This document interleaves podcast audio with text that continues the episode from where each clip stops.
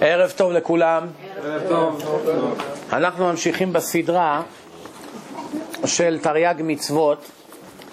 אה, אני חשבתי שהגענו למצווה 70, אבל אני רואה שבעצם אנחנו במצווה 60.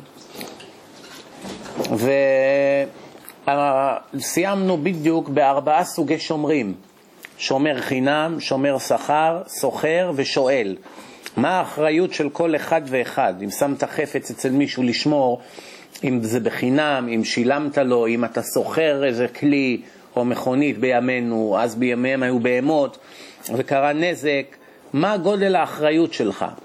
זה מצווה על בית דין לדון במקרה כזה, שאתה שמרת וקרה נזק, עכשיו צריכים לדון כמה אתה צריך לשלם. אתה אשם, אתה לא אשם, מה החובה שלך, שילמו לך וכולי וכולי. אז הגענו לשואל, זה היה מצווה מספר 60. היום אנחנו ממשיכים מעלה מצווה 61, מצווה לדון בדין מפתה. מה פירוש? אז בימיהם היה עולם אחר מהיום. כל הבחורות לפני החתונה היו בתולות. היום, אחת שהיא מגיעה לחתונה בתולה, חושבים שהיא לא נורמלית, שולחים אותה לבדיקה פסיכיאטרית. או, יש פה אחת לא פרוצה, איך זה יכול להיות? כנראה קרה לה משהו, אולי היא הייתה בדיכאון, אולי היא לוקחת כדורים, כן, לא יודע, כל מיני, לא, זה לא נורמלי, איך העולם מתקלקל, כן? אבל זה רק בארצות המודרניזציה. זה לא קורה, למשל אצל הערבים אין כזה דבר. אצל הערבים, אחד שהיא לא בתולה, היא לא תתחתן לעולם, וגם האחיות שלה, הורגים אותה, ממש ככה, הורגים אותה.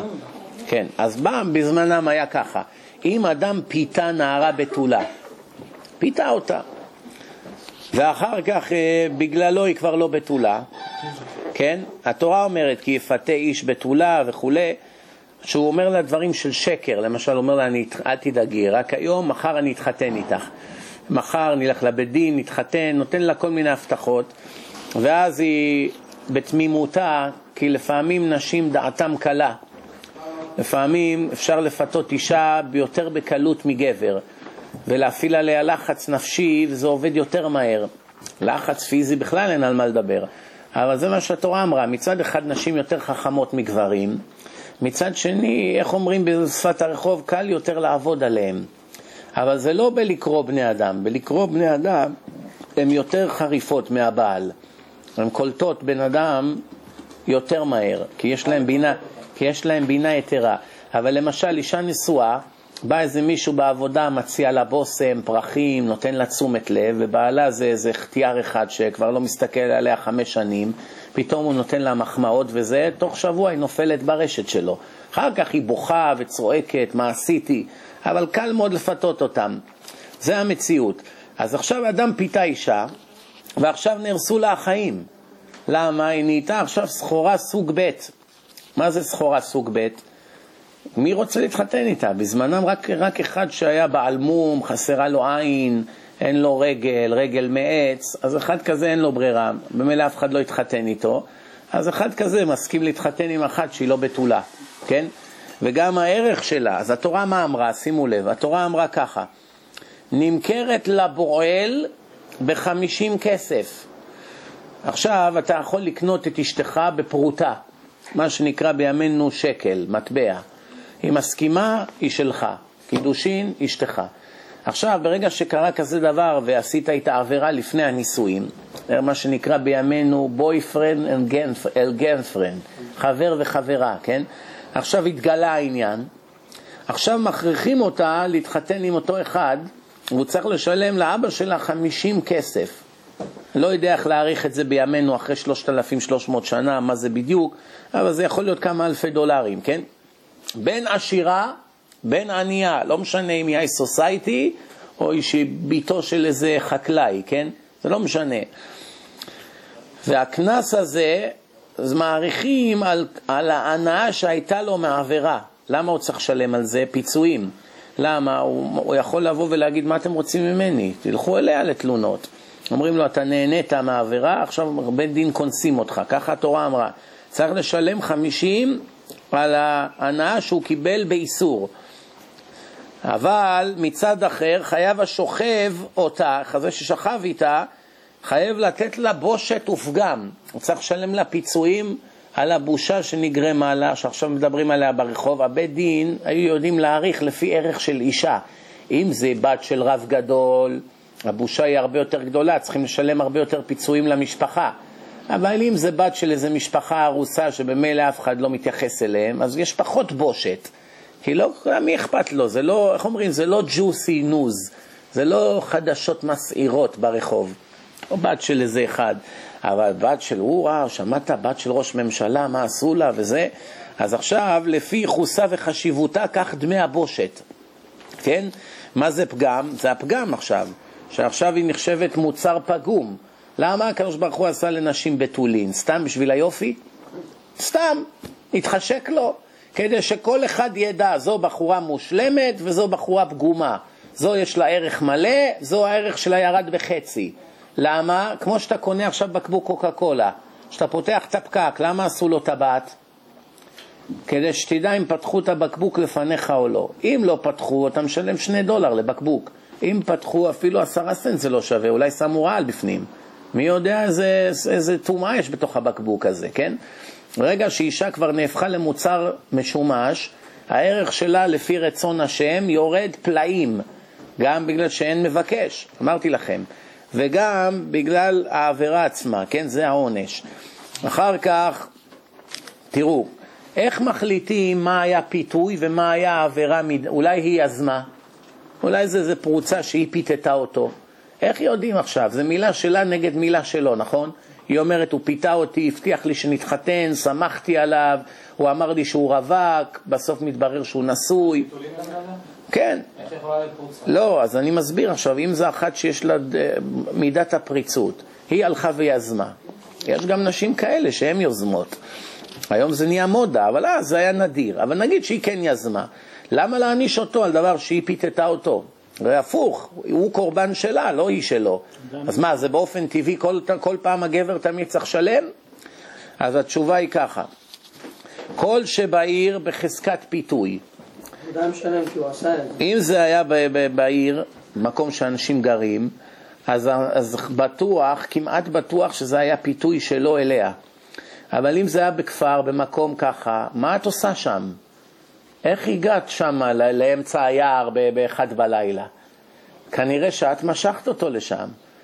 אם יש עליך סימני חבלה שהוא קשר אותך ולקח אותך לשם, בסדר.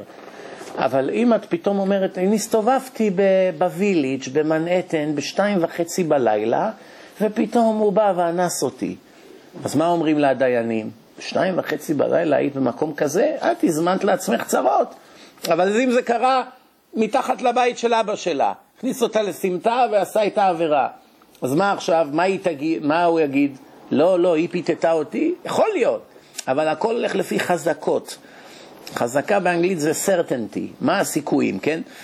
ואמרו חז"ל, נישואי מפותה תלויים ברצון האב והבת והמפתה. שלושה צריכים להחליט שהם מעוניינים בחתונה הזאת. א', האבא של הבחורה. אם הוא לא רוצה את הבועל, את זה שעשה איתה עבירה, נגמר הכל. אם היא לא רוצה, היא אומרת, אני אשלם את המחיר. אני עכשיו מוצר פגום, לא אתחתן איתו, עונש, לא מתחתנת איתו. אפילו שהוא רוצה, לא, היא לא מסכימה, לא יכולים להכריח אותה. או שאם הוא לא רוצה, אז גם, זה תלוי ברצון שלושתם, כן? ויש בזה עוד הרבה דינים, אבל אם אנחנו נתחיל ללמוד את כל הדינים, אנחנו נגיע למצוות, לתרי"ג מצוות בעוד שנתיים, כן? אני רוצה לגמור את זה בתוך כמה שיעורים. אז הבנתם את הדין, מה זה מפותה. כל פעם שאתה רואה שכתוב כי יפתה איש אישה וזה, הבנת פחות או יותר את העיקרון. מצווה 62, לא להחיות מכשף. מכשף ומכשפה, אם הם עושים כישופים על ידי עבודה זרה או קוס פוקוס, מוציאים לך עלים של נאנה מהאוזן, תשים מתחת לפה, ככה, תיגע פה, תעשה ככה, ראית חתול שחור, כל הדברים האלה, כל הטריקים האלה, מעלים עשן ואבנים ומחממים ותעשה ככה ותשים את זה על הזה ומתחת למיטה, כל הטריקים האלו. אחד כזה, כתוב בתורה, מכשפה לא תחיה. ולאו דווקא מכשפה, אלא כל מי שעושה כישוף, אפילו אין לו חנות של כישופים, מגלה עתידות, לא. בבית שלה קורה בה קפה ועושה לאנשים כישופים ומטילה עליהם קללות ועושים וודו, כל מיני שיטות יש היום, וגם אז הם היו אלופים בזה, כן? ברגע שהיא מכשפות, למה התורה אמרה מכשפה ולא אמרה מכשף? כי דרך העולם שנשים עוסקות בזה, בדרך כלל. זה לא שאין גברים, אבל התורה תמיד מדברת לפי חזקות, לפי רוב. רוב העולם זה מכשפות. תמיד תראה, ההיא קוראת בקלפים, זה, כמה כאלה כבר יש גברים? בודדים, כן? עד היום זה ככה. בקיצור, שורשי המצווה, כישוף זה דבר רע מאוד בתורה, וגורם תקלות לבני האדם. נצטווינו לסלק מהעולם המשתדל בזה. כל מי שמתעסק בזה חייבים להרוג אותו. זה מה שנקרא וביערת הרע מישראל, כן? או מקרבך. לפי שהוא נגד רצון השם, כן? שהשם רוצה שהעולם יתנהל, יתנהל לפי חוקים שהוא קבע, ואלה באים ומתערבבים בחוקים, מבטלים את חוקי הטבע. אנחנו מדברים על כישופים שעובדים, יש כאלה בכלל נוכלים, סתם שקרנים, הם גם לא יודעים לעשות כישוף. סתם רמאות הכל. הנה, עכשיו תלכי, את מורידה 30 קילו תוך חודש. עשיתי ככה, עושה לה ככה עדים מעל הראש, סתם רמה אותה. הוא לא יודע מה לעשות. אבל אז היו מקשפים, מקשפים אמיתי. שים עליך כישופים, יכולים להפוך אותך לחמור. הגמרא אומרת, אה, הפכו איזה אישה אחת לחמור, ומישהו קנה את החמור הזה והוא רוכב עליו בשוק, תוך כדי שהוא רוכב עליו בשוק, הכישוף פג, פתאום ראו אותו יושב על אישה בשוק, התחילו לצעוק עליו, להרביץ לו. אתה לא מתבייש? אתה עולה על אישה באמצע הרחוב? זה היה באמת, זו גמרא שמעידה, זה לא צחוק. היו יודעים להקפיא אנשים, היו יכולים להקפיא אותך, אתה לא יכול לזוז. אתה לא יכול ללכת, אתה לא יכול להזיז את הגוף. ועכשיו צריכים את הסוד כדי להתיר את הכישוף. היו יכולים לקשף אישה שתיקשר לאיש, איש שיקשר לאישה, כל מיני דברים נוראים על ידי שתן של כלב ושל חמור, ומערבבים את זה עם כל מיני... זאת אומרת, זה היה מין סוג של חוכמה, כן? אף על פי שהרמב"ם הוא לא מייחס לזה יותר מדי משקל, לא כולם מסכימים איתו, כי זו המציאות שהייתה בעולם, כן? אז כל הדברים האלה, מי שמתעסק בזה, התורה אמרה לאבד אותו מן העולם. בואו נתקדם הלאה. מצווה 63, לא להונות את הגר בדברים. מי יודע מה פירוש לא להונות את הגר בדברים? העולם, שהכל נהיה בדברו. מה ההבדל בין גוי לגר? יש, שלושה ביטויים, תשמעו.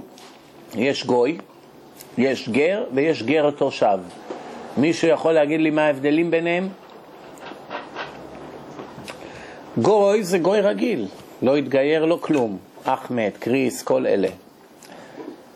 גר, כן, יש גר, שומעים? יש גר שהוא נקרא גר צדק. בא, התגייר בבית דין, קיבל על עצמו לשמור את כל מצוות התורה קלה כבחמורה, בלי יוצא מן הכלל.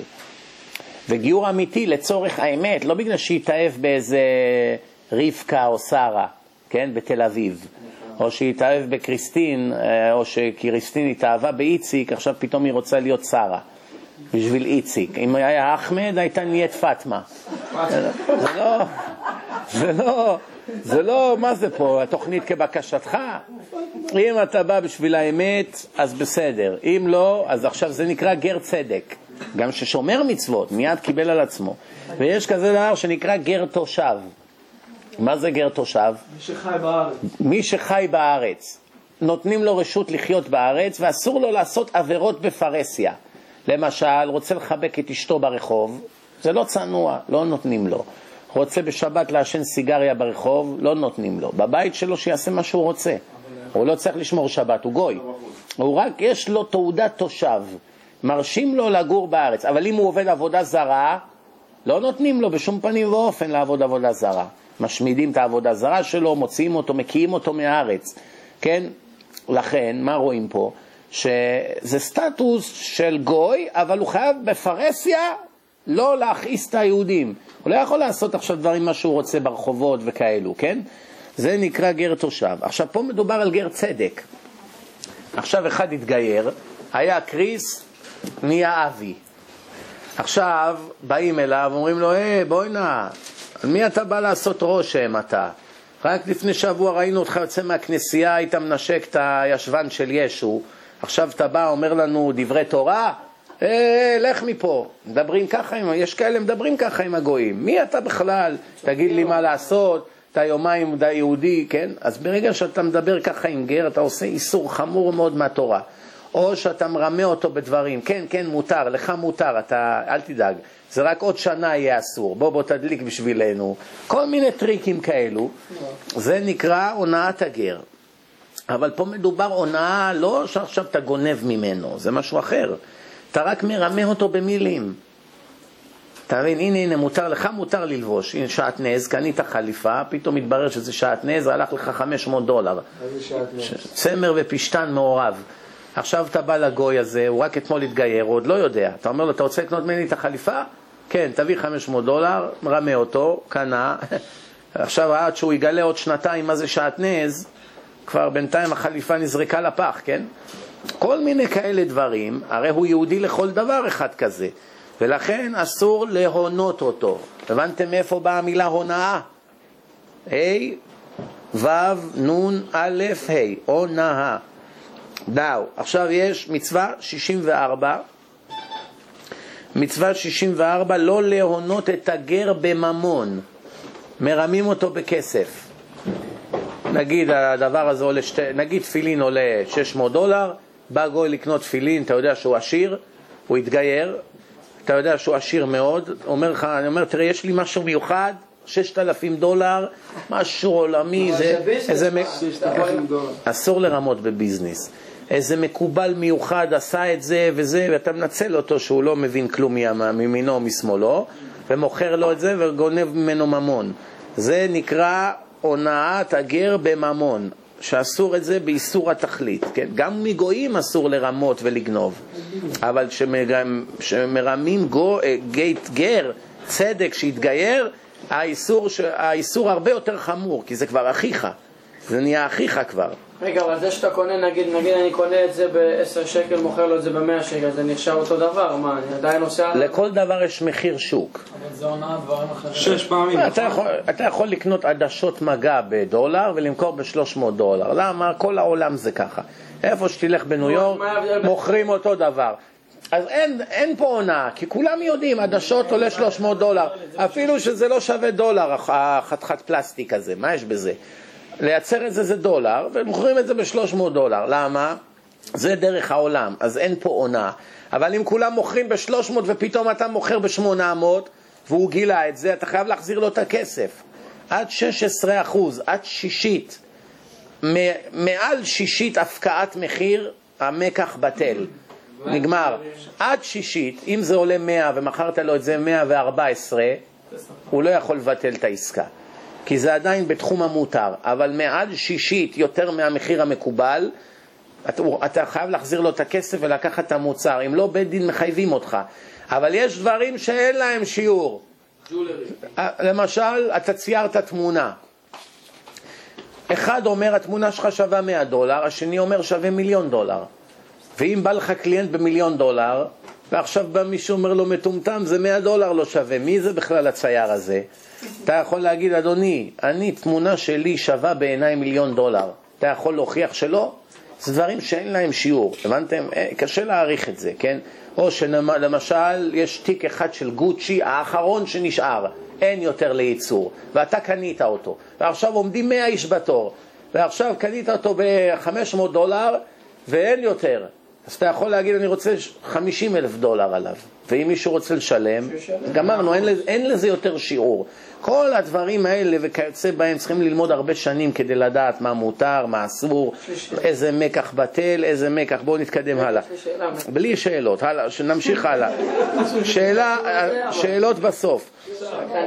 אה, אה, שאלות צריכים לבוא לישיבה. אנחנו לומדים את זה בראשי פרקים, כי אם לא, אמרתי לכם, זה ייקח שנה לגמור את זה.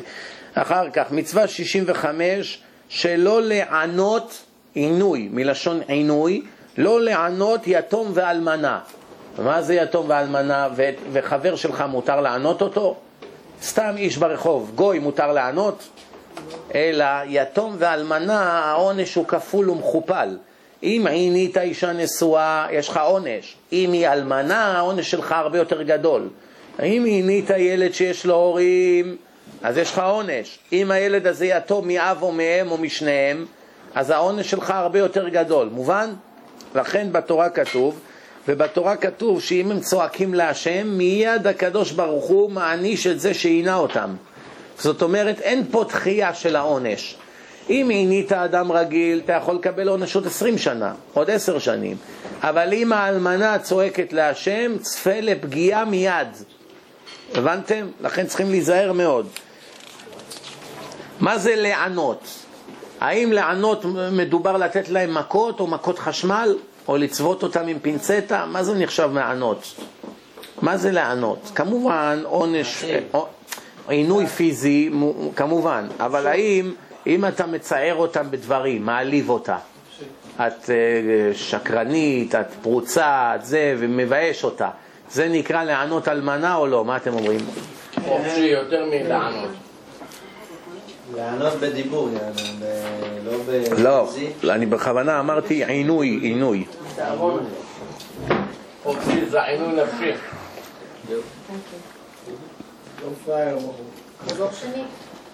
ככה, יש כאן יותר מדי הפרעות. יותר... כאן מדובר אפילו אלמנה של מלך, שהיא מלכה, אבל בעלה מת, היא נשארה בלי בעל, גם היא נחשבת אלמנה, או בן של מלך. אימא שלו או אבא שלו מתו, אפילו שיש לו משרתים, זה לא משנה. מבחינה נפשית הוא פצוע. עד שהוא נהיה עצמאי. רגע שהוא כבר עצמאי, הוא כבר בן 60, הוא יתום, כל, כל אלה בני 60 יתומים. אז, אז אין לדבר סוף. מדובר עד שהוא נהיה איש לעצמו. כל עוד הוא סמוך על שולחן הוריו ואין לו עכשיו הורים, אז הוא יתום. אבל הוא כבר בן 20 ומשהו נשוי, כבר לא יתום, זהו. כן? אבל אלמנה זה כל גיל. אפילו בת 60. ברגע שנפטר בעלה היא סובלת. אין לזה קץ לדבר הזה, כן? עכשיו השאלה, מה, מה זה נחשב עינוי? כל סוג עינוי. מרמה אותם בכסף, שקרים, אה, אה, חייב להם כסף, שולח אותם עשרים פעם עד שאתה מסכים לשלם להם. להלשין? אה, להלשין זה עבירה אחרת, אבל כל דבר שגורם להם עינוי, הסתבכת עם השם, שהוא אבי האלמנות ואבי היתומים. אחר כך מצווה 66, מצוות הלוואה לעני. יש חיוב להלוות לעני. עכשיו, כאן יש בעיה מאוד פרובלמטית, בעיה בעייתית. כשהתורה נכתבה, אנשים היו בני אדם, לא חיות. פה ושם היו חיות, אבל רוב האנשים היו בני אדם. מילה הייתה מילה, לחיצת יד הייתה לחיצת יד, חוזה היה חוזה. פעם במיליון היית תופס נוכל. רוב האנשים היית יכול לסמוך עליהם בעיניים עצומות. נתת כסף עם עדים, בלי עדים, הבן אדם בא מחזיר, הוא ירא שמיים. אז, אז הגמרא אומרת כל מיני חזקות שהיו נכונים לפני אלפיים שנה, היום אף אחת מהן לא נכונה. למשל, הגמרא אומרת בנות ישראל כשרות המה. כולם בתולות. היום זה נכון, לצערנו זה לא נכון. השתנה העולם. או שישראלים, שהעם ישראל, רובם אנשים כשרים. בן אדם כשר, הוא לא גנב. היום זה לא נכון. היום על כל עשרה, תשעה גנבים, במקרה הטוב. לפעמים על כל עשרה, אחד עשרה מהם גנבים. כן? אבל למשל, פעם התורה אומרת שאם אני פותח את ידו, אתה חייב להלוות לו. לא תקפוץ את ידך. נתון, תיתן לו, פתוח תפתח את ידך, בגלל הדבר הזה יברכך השם אלוקיך בכל משלח ידיך וכולי וכולי. היום זה היה נכון שחזקה שהוא מחזיר על כל מאה הלוואות, 98 חוזרות בזמן. אבל היום שעל כל 100 הלוואות 98 לעולם לא תראה את הכסף, גם אם זה אחיך, הוא לא יחזיר, כבר אין יותר חיוב מה שהתורה דיברה. מה שהתורה אומרת, בא אני מתחנן אליך, תן לי 100 דולר, אני צריך אוכל לשבת, הוא יהפוך את העולם, הוא יחזיר לך. הוא יעבוד שלוש עבודות, בסוף יחזיר, כי הוא פוחד מהשם. אנשים היו ירא שמיים. אבל היום, איך שאני קיבל ממך את הכסף אחרי דקה, הוא כבר מוחק את, הטלפון, את השם שלך מהטלפון. או שהפוך, הוא מוסיף, הוא מוסיף אותך לטלפון שלו, ש, שבפעם שתתקשר הוא ידע לא לענות. נכון. כן? הוא, הוא כבר בא על דעת לרמות אותך. אז היום אני לא פוסק הלכות, אני לא אומר עכשיו מה מותר, מה אסור, מה, מה השתנה, מה לא השתנה. אני רק אומר לכם סברה עכשיו, סברת השכל, שאז התורה אמרה שאתה חייב לתת לעני, ואם לא אתה מסתבך עם השם, זה היה נכון שהעניים מחזירים. אבל היום שכל כסף שאתה נותן הוא אבוד, מי אמר שיש לך מצווה לעבוד עשר שנים, לחסוך, ובא לך בסוף עני, אתה נותן לו והוא גונב אותך? מי? התורה אמרה שתהיה מטומטם? שתעבוד ובשביל שמישהו אחר יבוא ויקח את הדם שלך, ישתה לך את הדם? זה ודאי לא היה רצון השם, כן? אז לכן היום יש ערבים, ערבונות, לוקחים אה, משכון, בסדר, אפשר לצמצם את הנזק. אתה לוקח טבעת יהלום, שווה 20 אלף דולר ונתת לו הלוואה 10,000 דולר. הוא לא החזיר, אתה מוכר אותה ב-12 אלף דולר, כיסית את הנזק. ייקח חודשיים, אבל אתה, אתה מבוטח. אבל מה קורה אם אין לו משכון? אז פעם היית צריך לקחת ממנו דבר קטן, נו בסדר, עם עדים, בלי משכון. אבל היום זה בעיה. לכן היום צריך עיון אם יש חיוב לתת או לא. אני למשל, שבא אליי מישהו להלוואה ואני יודע שאין סיכוי לראות ממנו את הכסף, כל מה שהוא מבקש ממני הלוואה, אני פותר את הבעיה בדקה. אני אומר לו, קח חלק מהסכום שהוא מבקש, קח מתנה, עזוב אותי. דוגמה, רוצה, רוצה אלף דולר, רוצה אלף דולר הלוואה, אני מצד אחד לא רוצה לבייש את עצמי, לא רוצה לפגוע בו, מצד שני אני יודע, אני נותן לו אלף דולר, אין בכלל סיכוי לראות אותם. הוא אומר, החזקה שהבן אדם הזה הוא לא ישר. אתה מבין? אז עכשיו, אם אני ייתן לו, זאת אומרת להתאבד. מה? זה כמו לקחת את הכסף ולשרוף אותם. גם אין מצווה לעזור לנוכל, כן? אז מה אני אומר לו? קח 100 דולר צדקה, עזוב אותי. אז הוא מבסוט. אה, לא צריך להחזיר. אין פה גם בושה. אתה מבין? כאילו, אני, אתה לא תבוא אליי, מילא אני גונב לך אלף דולר, יהיה לי מזה בושות, כי אתה תבוא ותספר לאנשים. זאת אומרת, אני אשלם איזה סוג של מחיר. הגנבים יש להם הרבה עוגמת נפש, זה לא כך פשוט לגנוב. מדברים עליהם, מחמיצים להם פנים, זה פוגע לילדים שלהם בשידוכים, בסוף הם משלמים את המחיר, זה מובטח. כל הגנבים אין להם ברכה בגניבה, זה בדוק ומנוסה. אבל פה לפחות הוא אומר, אתה יודע מה, במילא תכננתי לגנוב לו, אבל עכשיו אני לא צריך לגנוב, קיבלתי 100 דולר מתנה, נעבור לקורבן הבא, הבנתם? צריך עיון היום גדול. בכל מקרה, בואו נראה מה התורה אומרת להלוות לעני. אומרת ככה, שימו לב, לא תאמינו. מצווה להלוות לעני כהשגת היד, לפי יכולתך. אם אתה דונלד טראמפ, גם מיליון דולר. אם אתה סטודנט, אז בסדר, 50 דולר, 20 דולר. אתה סטודנט, אין לך כסף. אתה מיליונר, הוא צריך עכשיו דחוף מיליון דולר, אם לא הוא מתמוטט, אז אתה חייב לתת לו גם מיליון דולר, תכף תראו. כפי מה שצריך לו. אם הוא צריך 20 דולר, אז 20 דולר. אם צריך 20 אלף דולר, 20 אלף דולר. אם הוא יתרגל לנסוע בפרארי, עכשיו הוא יתמוטט, אתה לא יכול לקנות לו סוסיתא. תגיד לו, תשמע, תראה, אתה פשט את הרגל, אתה בא אליי לעזרה, הנה, קח את הסוסיתא שלי. מה, אתה השתגעת? אני עד אתמול נסעתי בפרארי, אתה רוצה שאני אסע בסביבה, אתה רוצה שאני אתאבד? אתה רוצה שאני אקפוץ מהגג? זה בושה גדולה בשבילי. אז אם אתה יכול לקנות לו פרארי, אז אתה צריך להביא לו פרארי. אם זה סוס ערבי גזעי, אתה צריך להביא לו סוס, לא צחוק. לפי, תראו מה כתוב, לפי מה שצריך לו. הוא עכשיו מבחינה נפשית, אתה לוקח ממנו את כל העושר שהיה לו, הוא מתמוטט. הוא כבר, הוא לא יכול עכשיו, אה, אתה מבין? הוא התרגל לשתות מים מינרליים, עכשיו אתה נותן לו מים מהברז? סובל מזה. שיסבול קצת, עדיף כלום. טוב, אז, אז תבינו מה זה, עד איפה מגיעה. המצווה לעזרה לעני. תשמעו טוב. למען הרחיב לו ולהקל מעליו הנחתו. יש עני במנה פלאפל, אתה מקל ממנו הנחתו. הוא כבר לא נהנה. קיבל פלאפל, הוא מבסוט כל היום. יש עני, הוא צריך שרשרת פנינים. היא ענייה, כל יום בעלה היה קונה לה שרשרת עד שהתמוטט הביזנס. כן? בעלה בבית סוהר, מיידוף, לקחו לה את הבתים, לקחו לה את המכוניות, עכשיו היא צריכה לנסוע באוטובוס. אחת כזאת יכולה לנסוע באוטובוס אחרי 50 שנה שהיה לה נהג צמוד עם רולס רויס. היא, הסבל שלך לנסוע באוטובוס והסבל שלה זה לא אותו דבר. כל המטרה פה להציל לה את הנפש. לא רק עכשיו היא תיסע או לא תיסע, כן? שימו לב. וזו מצווה של הלוואה היא יותר חזקה מנתינת צדקה. שבא אליך בן אדם, אומר לך, תן לי 100 דולר צדקה, או תן לי 100 דולר הלוואה, אם נתת לו הלוואה זה, זה מצווה יותר גדולה. למה? מי יודע למה? הוא לא מתבייש בזה. יפה מאוד. כשאתה נותן לו הלוואה, הוא מחזיר את זה, זה... אין פה בושה. כמו אתה מהבנק, מה נותן? מחזיר, נותן, מחזיר, אין בעיה.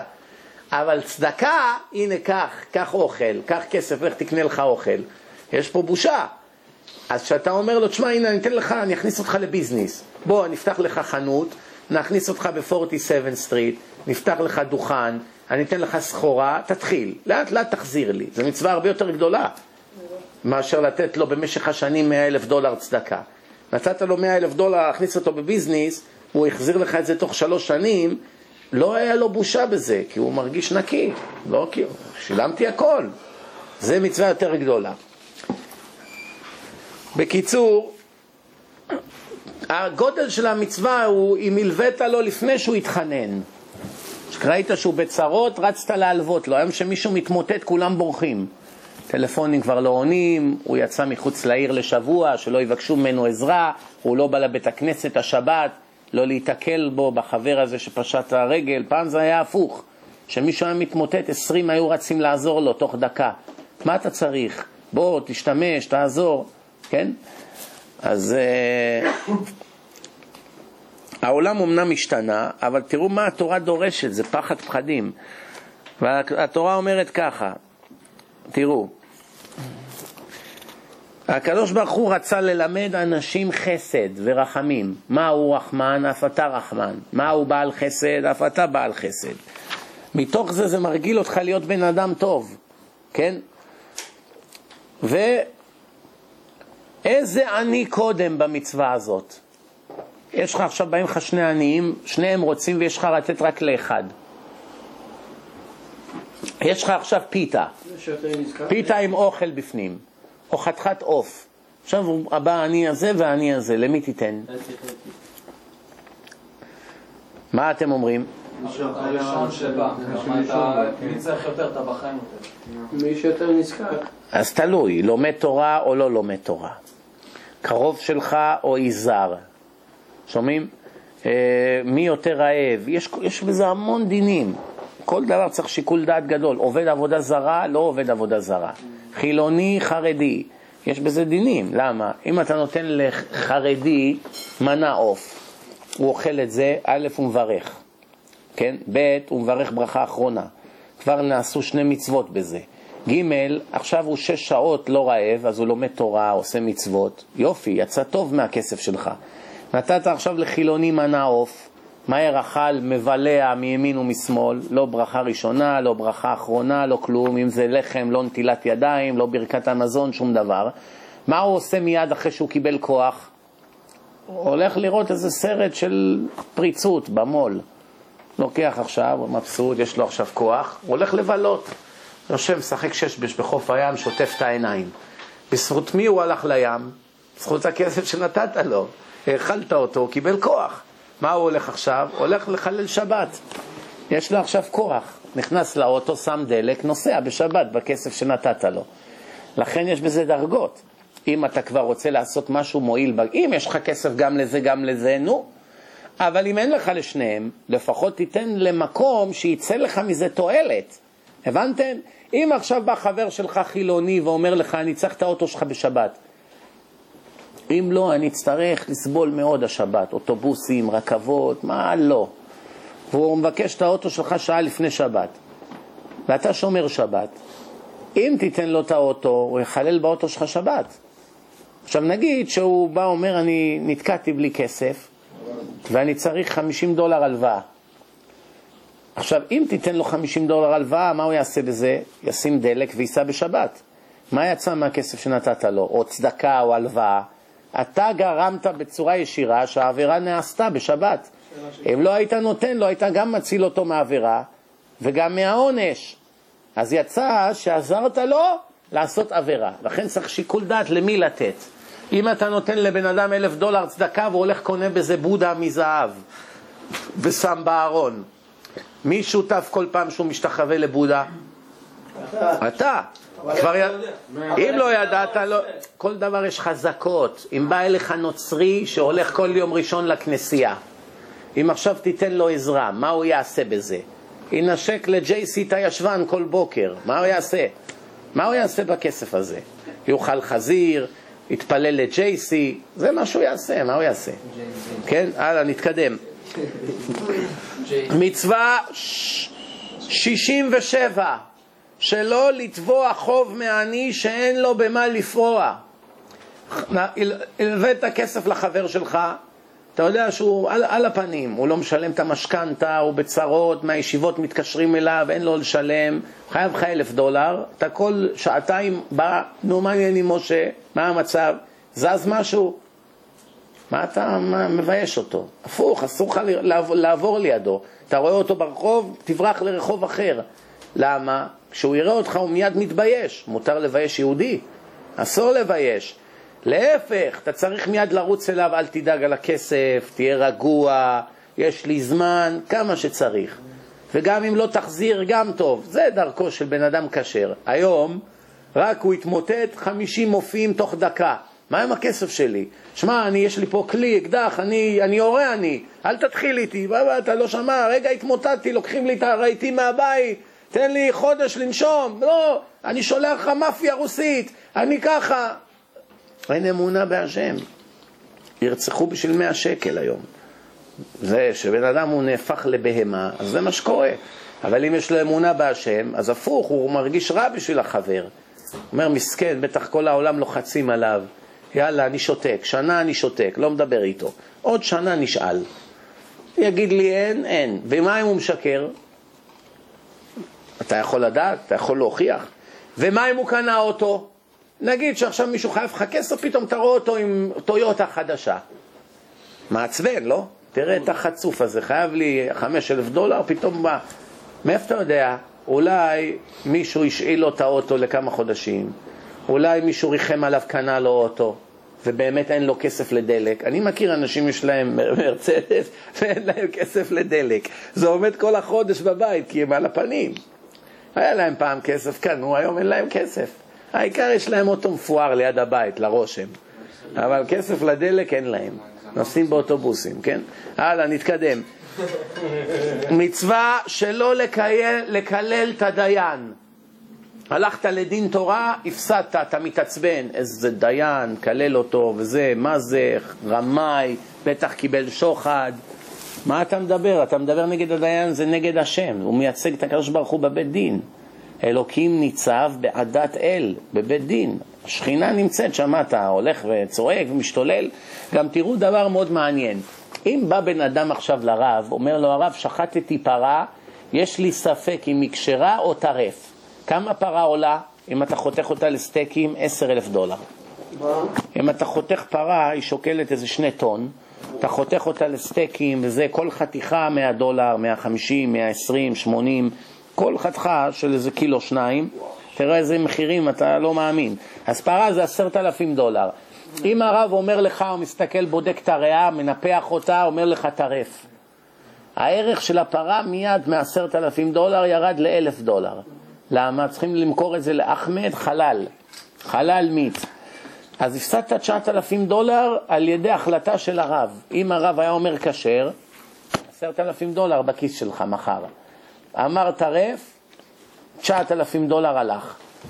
אתה לא כועס, אף אחד לא כועס. כועס על המזל שלך, אבל לא על הרב.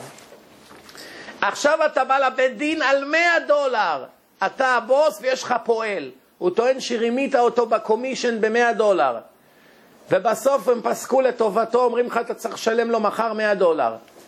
זורק שולחנות, מקלל את הרב, אני אראה לך מה זה, אתם רמאים. מה קרה? לפני שבוע שאלת אותו על הפרה, בשנייה אחת הפסדת 9,000 דולר, לא צייצת. אתה רואה שזה לא הכסף, זה האגו. זה ההפסד, זה מה שמעצבן אותו, הכאבה שלו, שלא צדקתי. אנשים מוכנים לתת מיליון דולר בשביל להיות צודקים, רק שלא תראה אותם טועים בסביבה. זה גם בישיבות. יש אנשים בתוך הלימוד בישיבה לומדים גמרא, שלוש שעות הוא מבזבז לך. למה? הוא לא נכנע, כדי לא להפסיד את הוויכוח. מה עם האמת של הקדוש ברוך הוא? לא מעניין אותו בכלל. קודם כל אני חייב לנצח את הוויכוח. אחר כך ישכחו כבר. העיקר להיות צודק. מכירים את האנשים האלה? מביא לך ספר כזה, מחפש רש"י שם, שואל את הרבנים, אולי ימצא איזה קצה של חוט כדי שיביא הוכחה שהוא צודק. שלוש שעות. טוב, בוא נחזור ללימוד. לא, לא, אני אוכיח לך, חכה, תראה, אני יודע מה אני אומר. שלוש שעות הלך. הפסדנו מיליון מצוות בגלל הגאווה שלו. טוב, מצווה 70, אסור לקלל את השם. מצווה 69. כן? אולי דילגתי. לא, 69 זה אמרנו. ד- או, דילגתי, את צודקת. מצווה 68, שלא נסית, נשית יד בין לווה למלווה בריבית. אסור לתווך בין לווה למלווה שיהודי יק- ייקח ריבית מיהודי אחר. שלושתם נענשים, העד או המתווך שתיווך ביניהם, זה שקיבל ריבית וזה ששילם ריבית. כולם, אין להם, לא קמים בתחיית המתים. אבל זה שאנשים עושים כסף על זה, אבל זה העסק שלהם. אסור בין יהודי ליהודי. real estate, נגיד שאתה מוכר ליהודים, מה? זה משהו אחר, עושים הסכם שותפות. אבל לקחת הלוואה בריבית אסור. לא למי... בין יהודי לגוי מותר, אבל בין יהודי ליהודי אסור. אז זה היה מצווה 68 ריבית. אבל פה מדובר לא עכשיו על לא לשלם או לא לקחת ריבית. פה מדובר לתווך בין ראובן לשמעון. זה רוצה להשקיע כסף וזה רוצה לקבל הלוואה. ואתה שידכת ביניהם אפילו בלי עמלה. רק שידכת ביניהם בתור מצווה. כל פעם שהם עושים ריבית אתה שותף לעבירה. זה היה 68. מצווה 69 לא לקלל את הדיין, זה כבר אמרנו. ומצווה 70 אסור חס ושלום לקלל את הקדוש ברוך הוא. בתורה אפילו לא מעיזים לקרוא לזה לקלל את הקדוש ברוך הוא. קוראים לזה לאו דברכת השם. לאו של כאילו אסור לברך את השם. זה נקרא לשון סגי נאור. אתם יודעים מה זה לשון סגי נאור? מה ההבדל של אדם של רואה? אדם שרואה, אדם עיוור, נכון? זה ההפוך. סגי נאור זה הכוונה, זה ביטוי לשון הפוכה.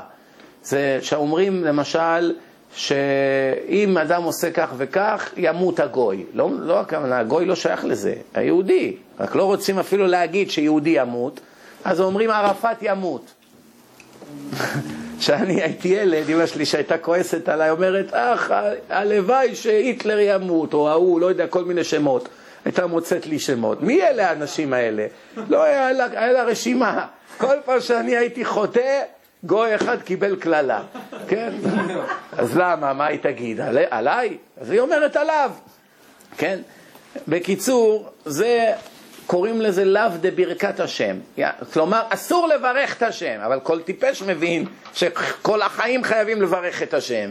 אלא מה הכוונה פה? ההפוך, שלא לקלל, חס וחלילה. כן? כמו, שת, כמו שכתוב, תבוא אסון, אם יעשה כך וכך, יבוא אסון על שונאי ישראל. מה הכוונה? עלינו. רק לא רוצים להגיד עלינו אפילו, אז אומרים יבוא אסון על שונאי ישראל. וכולם מבינים שמדובר עלינו. זאת אומרת, אפילו ברמז, זה בעיה אם מותר להגיד, לפתוח פה לשטן. ברמז, כמה זה מסוכן. עכשיו, יש אדם, ברגע של עצבים, הפסיד כסף, איך אתם מכירים את אלה, ינעל, זה, מקללים את הקדוש ברוך הוא, לא מרגישים מה הם אומרים. אחר כך הם מצטערים, או שהם בכלל לא הרגישו. זה איסור חמור מאוד, שזה אפילו הבהמות לא עושות.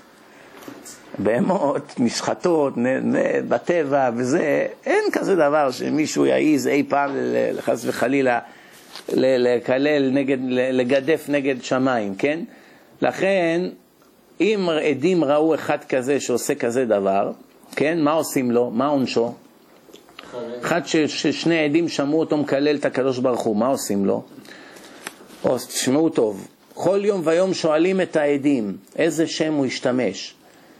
ונגמר הדין, מוציאים כל אדם לחוץ, לוקחים את העדים כל אחד בחוץ, שואלים אותם, שואלים את הגדול שבעדים ואומרים לו, אמור מה ששמעת בפיך. והוא אומר, והדיינים עומדים על רגליהם וקוראים, כולם קוראים את הבגדים, שיהודי קילל את השם, זה לא צחוק. והעד השני אומר, אף אני שמעתי ככה, לא נותנים לו לחזור, רק אחד אומר, חייבים להעיד נגדו, לפני שמוציאים אותו להורג. אז השני כבר לא יעז להגיד, הוא אומר, גם אני שמעתי בדיוק כמוהו. בכל שאר העדויות, אתה לא יכול להגיד, כן, כן, מה שהוא אמר גם אני שמעתי. אתה חייב להעיד. אבל פה, כיוון מכבוד המקום, אז הוא אומר, כן, אני גם שמעתי כמוהו. ואם היו עדים רבים, כולם אומרים, כן, גם אנחנו שמענו בדיוק ככה. שמגדף אף על פי שחזר בו תוך כדי דיבור. למשל, הוא קילל ואמר, או, סליחה, לא, לא, לא התכוונתי. תוך כדי דיבור, תוך שנייה. זה רגע של עצבים, איבד את העשתונות, סוקלים אותו בלי רחמים, אין כפרה. חייב להסתכל. שומעים מה הולך פה? יש, יש בימינו כל מיני עיתונאים מטומטמים שתופסים איזה כושי ארור וקוראים לו בשם השם. איזה ביזיון. צאצא, צאצא של עבד עבדים, בתורה כתוב עבד עבדים תהיה, יהיה לאחיו, מהעמים השפלים שהיו בהיסטוריה, שהשם ירחם, הוא קורא לו אלוקים. שומעים כזה דבר? איזה טיפשות. כל יום. כל יום, ככה, בשיטה. כמה אסונות יבוא לטיפשים האלה על הטיפשות שלהם. להענש על טיפשות זה כואב, כי יכולת לא להיות טיפש. בלי שאלות. הלאה, נמשיך הלאה. מה קורה אם מישהו קילל את השם בשם עבודה זרה? בשם בודה, כך וכך הוא מתחיל לקלל. קנאים פוגעים בו. מה ההבדל בין מוציאים אותו להורג בבית דין על ידי עדות, או קנאים פוגעים בו? מה זה קנאים פוגעים בו? מי יודע? קנאים פוגעים בו, מי שמקנא להשם תופס חרב והורג אותו במקום בלי משפט. ואחר כך אומרים, למה הרגת אותו? אומר, הוא קילל את השם בשם עבודה זרה. כיוון שהוא קילל את השם בשם עבודה זרה, על המקום הורגים אותו, לא מחכים דקה עד שיבואו לה- להעיד נגדו בבית דין. גם היום, עכשיו, מתי עוד עושים את זה? שיהודי בועל גויה.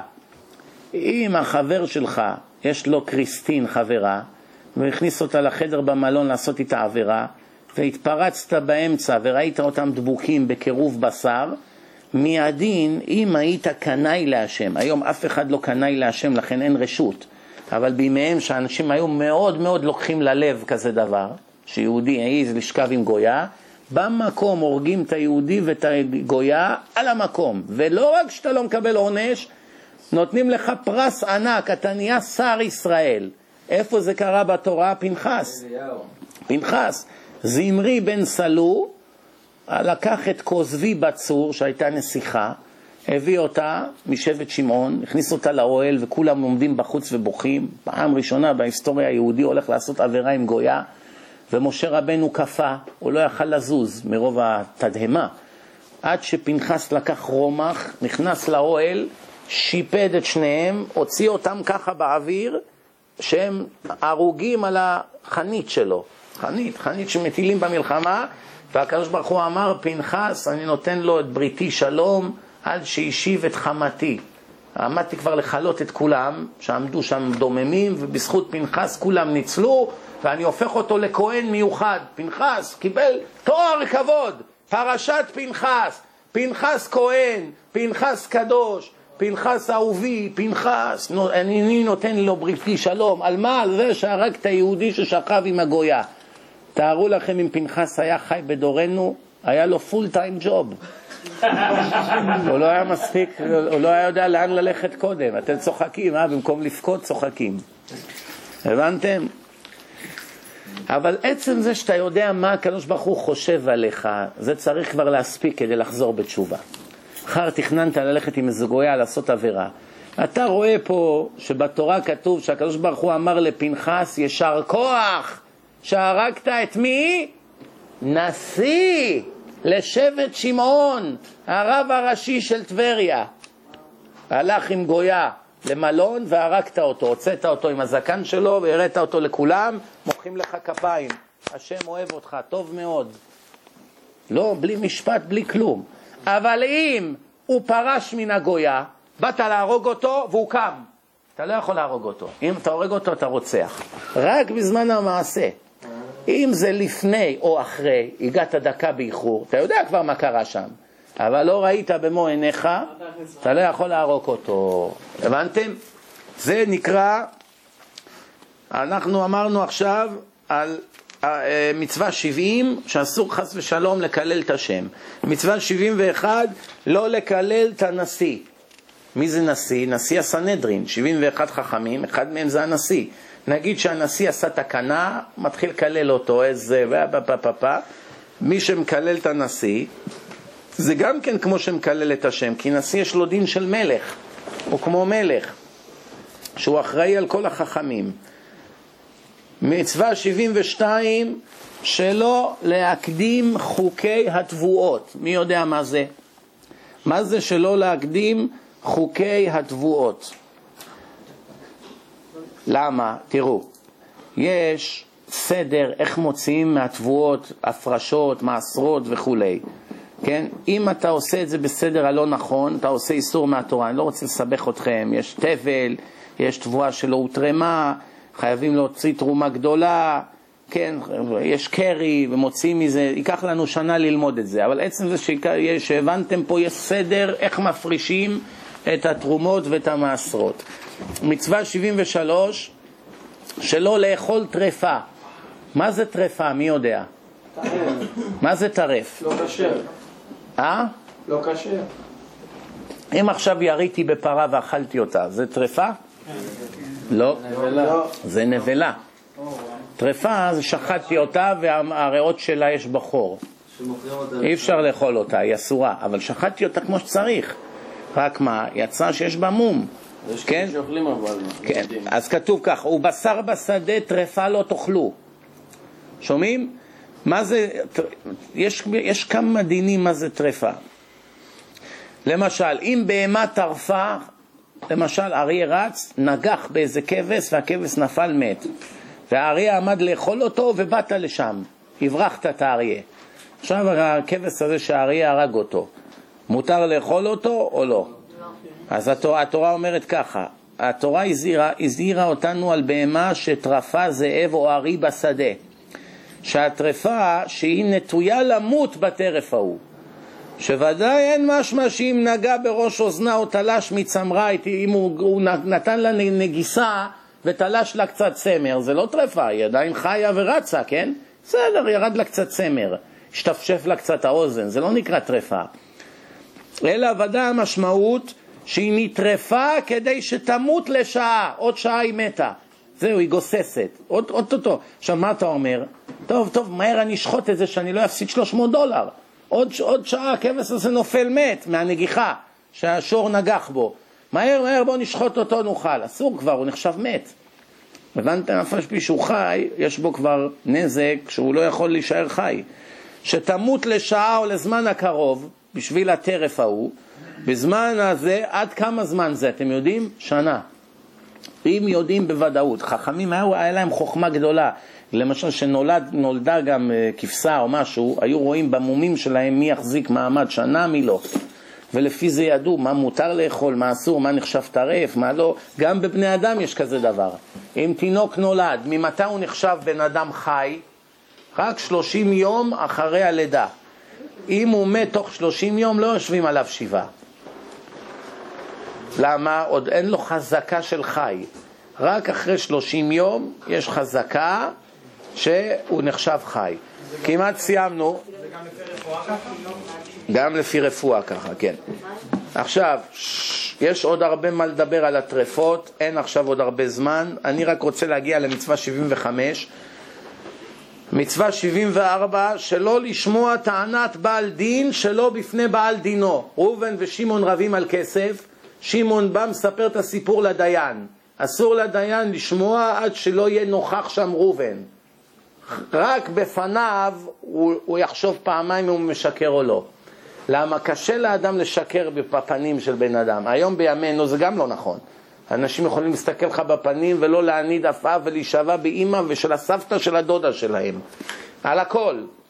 מה, מה אתה מדבר? אתה הגנב, לא אני. והוא לא, לא מזיז לו בכלל. אבל אז האדם שהיה עושה כזה דבר היה נהיה עגבנייה על המקום. לי יש חבר, מה שלא תעשה, הוא לא מסוגל לשקר. איך שהוא מתחיל רק, הוא נהיה כזה אדום ומתחיל לחייך בעצבנות, ועל המקום רואים שהוא לא, לא מסוגל אפילו להגיב, מטבעו, הוא לא יכול. ככה היו כולם פעם. מי כבר היה מעיז בפני בעל דינו? אבל בכל זאת, לדיין אסור לשמוע צד אחד של הסיפור. חייב שידברו אחד בפני, הזה, בפני השני. ומצווה 75, שלא יעיד בעל העבירה, שומעים? עכשיו אתה, מאשימים אותך, אתה רוצה עכשיו להעיד? איך אתה יכול להעיד? למשל, שלא נקבל עדות איש חוטא ולא נעשה בשביל עדותו שום דבר. בא אליך מחלל שבת, אומר ראיתי את ראובן מחלל שבת. ואתה לא נאמן, אתה בעצמך מחלל שבת, איך אתה יכול להעיד עליו? הבנת? עכשיו רוצים עכשיו להוציא את ההוא להורג. באים אליך, תגיד, ראית אותו מחלל שבת? כן, כן, הוא נכנס לאוטו, נסע, ראיתי אותו, עם סיגריה בפה. לא, אסור לשמוע אותך. לא נותנים לך לפתוח את הפה בכלל. למה? אתה בכלל פסול לעדות, שנאמר, אל תשת ידך עם רשע להיות עד חמאס. אל תתחבר עם אותו עד רשע לעשות עוול.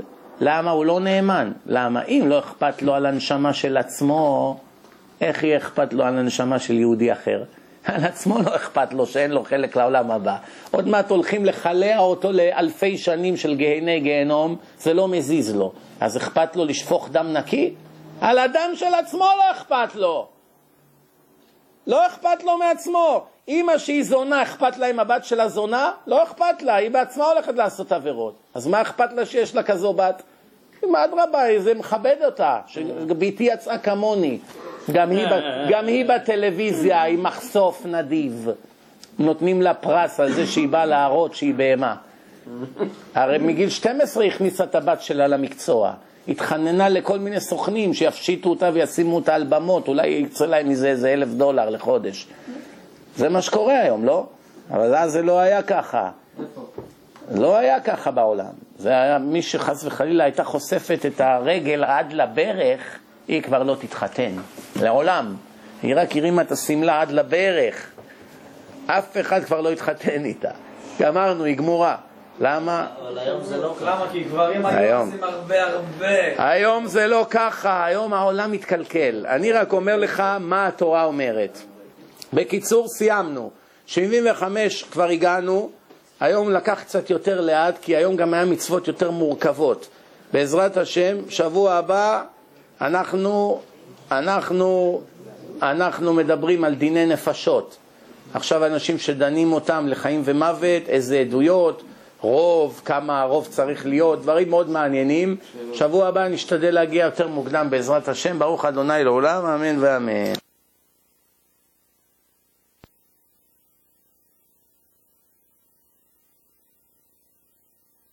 לכם שאלות? בבקשה, נו. דיברת על לא, לא. למכור וזה, אם אתה עושה על זה כסף.